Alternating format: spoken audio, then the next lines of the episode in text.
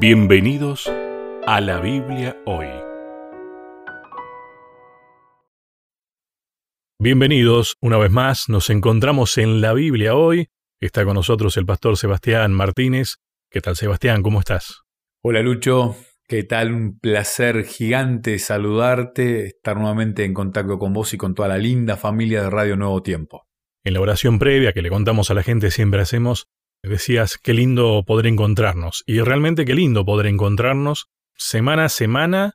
Bueno, y después una vez que esto se transforma en un podcast, no sé, a cada rato, este, y encontrarnos con diferentes personas, ¿no? Con toda esta serie de temas que, de paso, estamos ya casi, casi finalizando. Si es que se termina alguna vez un tema de estos. No me atrevo a decirlo. Sí, coincido con vos, Lucho. Este, hay, temáticas que son inagotables. Esta es una de ellas.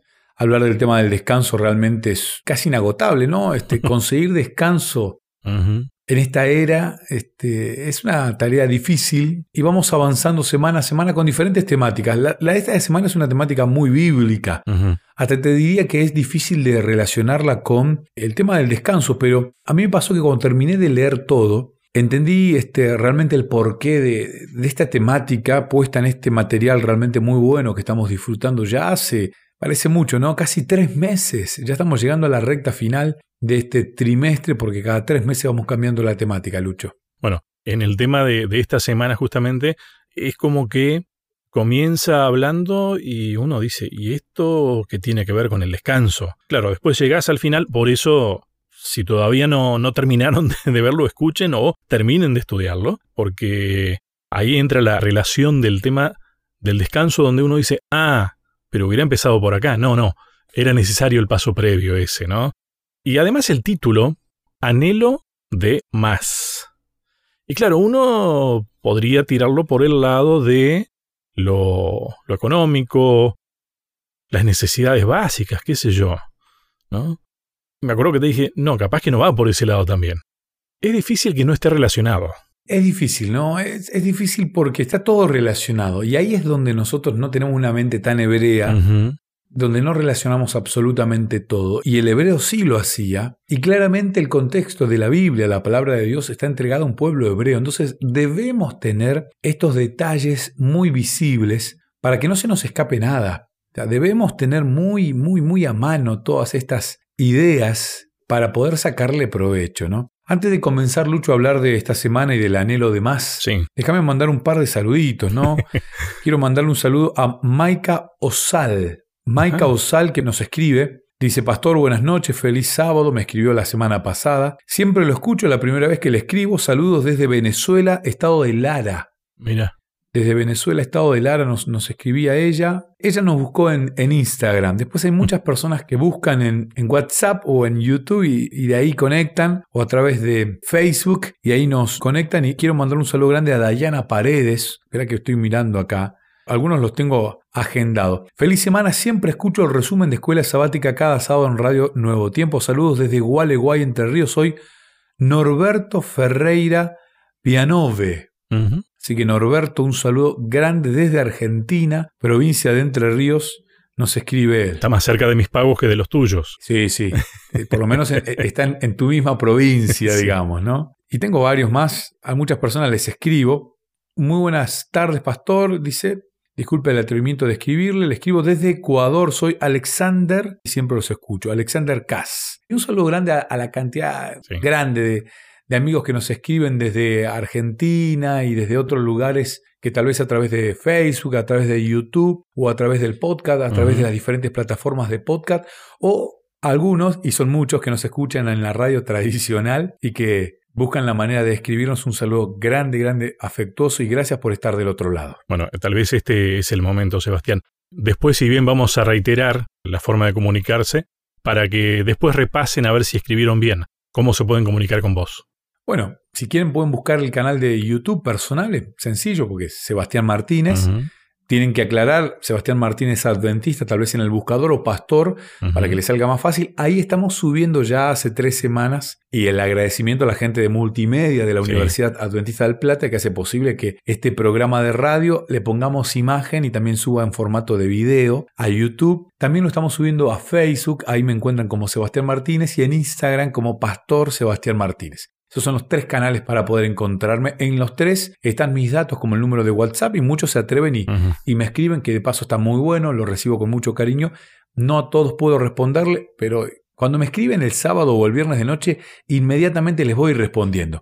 Se me complica cuando me escriben ya un domingo que ya arranqué con todo el trabajo y ahí parar la bola de nieve es difícil.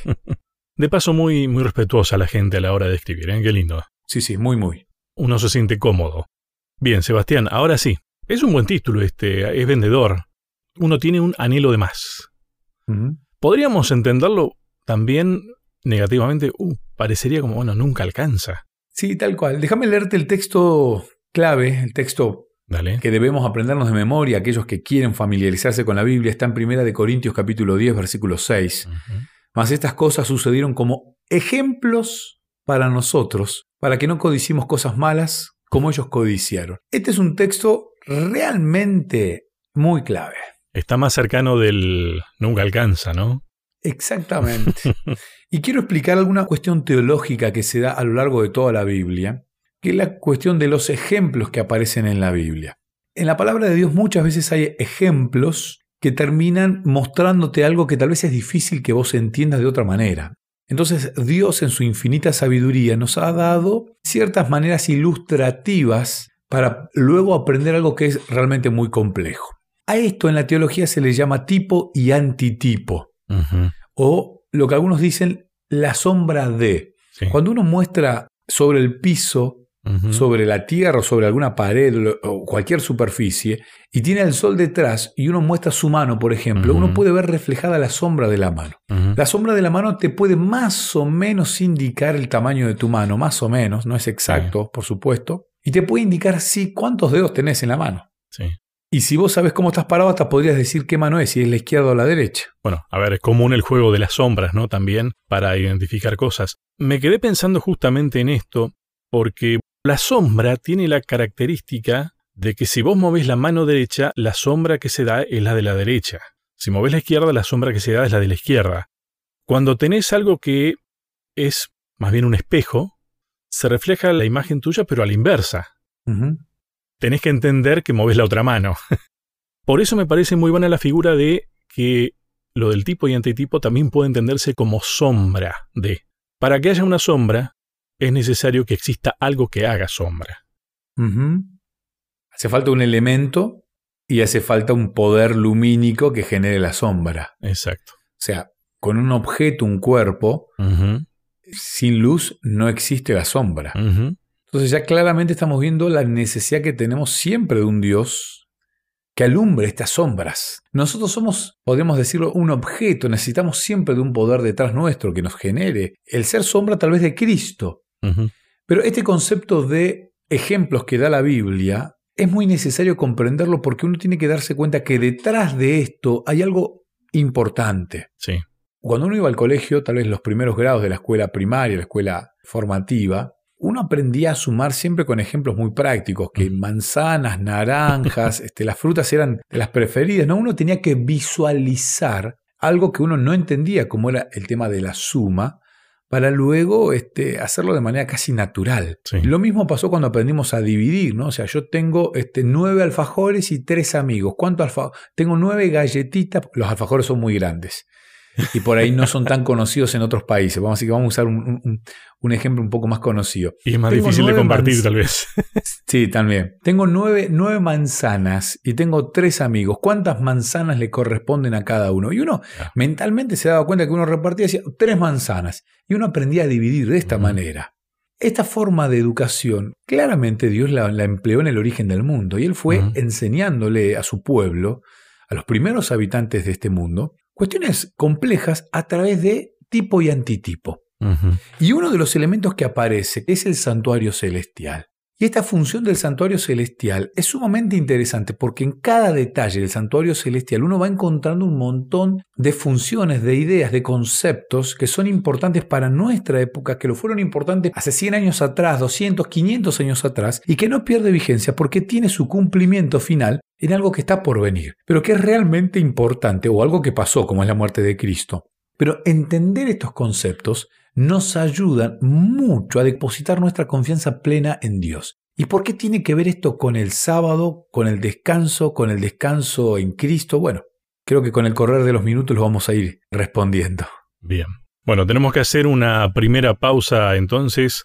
Me quedé pensando con esto eh, del tipo y antitipo, a ver qué otras palabras podríamos utilizar y las desarrollamos después. Estamos hablando de algo que es un modelo que es copia del original. Próximo bloque hablamos un poco más de todo eso. La pausa y ya seguimos.